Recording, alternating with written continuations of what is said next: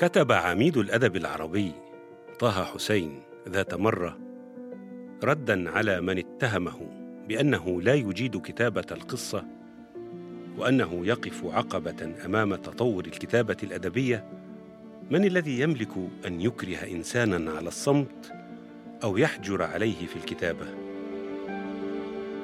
فما العلاقة بين الصمت والكتابة؟ وماذا يحتاج الأمر لكي ننجح في اجتياز عتبة الصمت إلى فضاء الكتابة. هذا بودكاست اقتناص الخيال من 24 ومعكم وليد علاء الدين.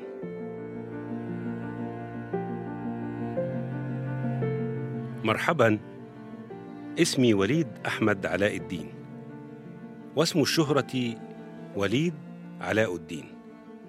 أما اسمي الافتراضي بينكم اليوم فهو الأسعد ابن المحظوظ. وهو في الحقيقة الاسم الذي أحب أن أنتهز الفرصة وأتحدث معكم عن حكايته.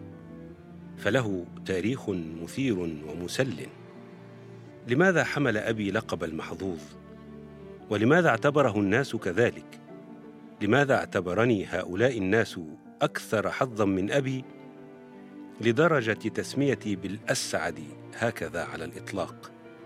هذه التساؤلات دارت طويلا في ذهني وظللت أقلبها في خيالي وأحاول معرفة السر إلى أن نجحت في ربط الخيوط ببعضها بعضا فتألقت القصة فورا وانكشفت الحقيقة. ولكن للأسف لم أنجح في التأكد من مدى صحتها فأبي المحظوظ رحل عن دنيانا. ورحلت أنا عن بلدتنا أضرب في بلاد الله. ولم تعد هناك فرصة للتواصل مع أحد من أهل البلد أو جيران الشارع للسبب الذي ستعرفونه بعد قليل. ولكن رغم ذلك أقصد رغم رحيل أبي وانقطاع الصلة بأهل البلد يبقى تحليلي لسبب لقبي الأسعد والمحظوظ صالحا للتداول. وسوف أختصره لكم هنا قدر الإمكان. ولدت في بلدة من الصم والبكم.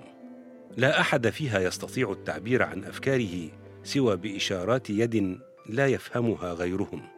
ومع مرور الزمن صار أهل البلدة معزولين عن بقية البلدان المجاورة لأنهم لأسباب لا أعرفها رفضوا تعلم لغة أخرى مما يستخدمه بقية الصم والبكم.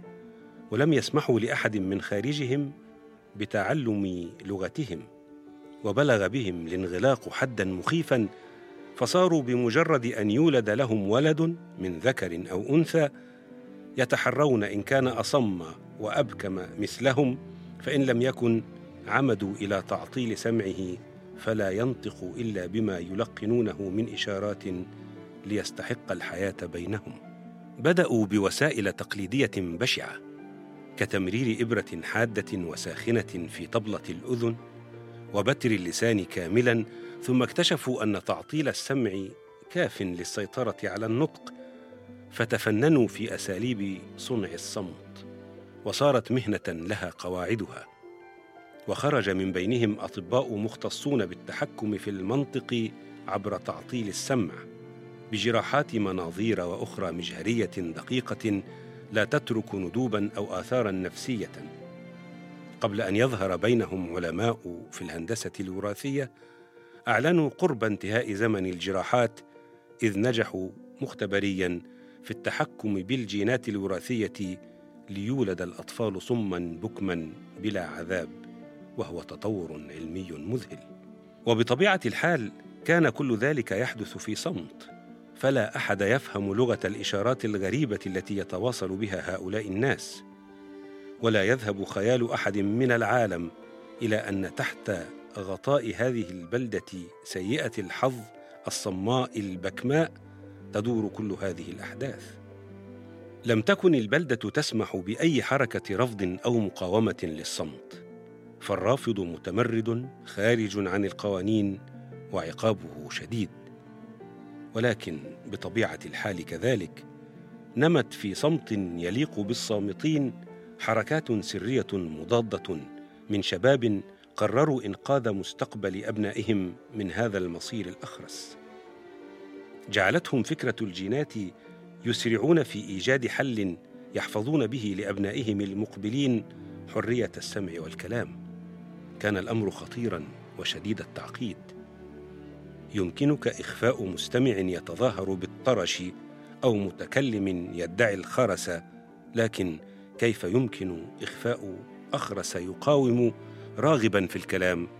ثقل هذا السؤال كثيرا على رؤوس المتمردين لدرجة أنهم فكروا معه في إنهاء حركتهم الثورية والرضا بالقسمة والمكتوب.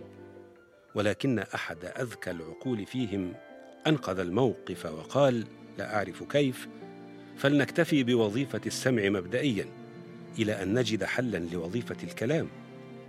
وحين استفسر البعض أكد سوف نتحايل ونبقي وظيفة السمع لأبنائنا على أمل أن تنالهم فرصة يتعلمون فيها الكلام.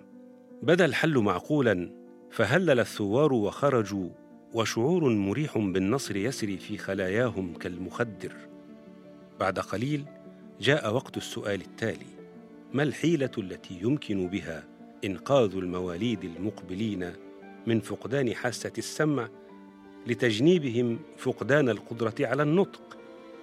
وأمام صعوبة السؤال قرر كثيرون إرجاء البحث عن إجابة إلى أن يظهر أمامهم حل مريح. هكذا كان الحال. أراح الجميع تقريبا أنفسهم من عناء السؤال بإرجاء البحث عن إجابة له ولكن بطريقة لا أعرفها كانت درجة قناعة جدي رحمه الله بالفكرة كفيلة بأن يعمل بطريقته الخاصة على تنفيذها.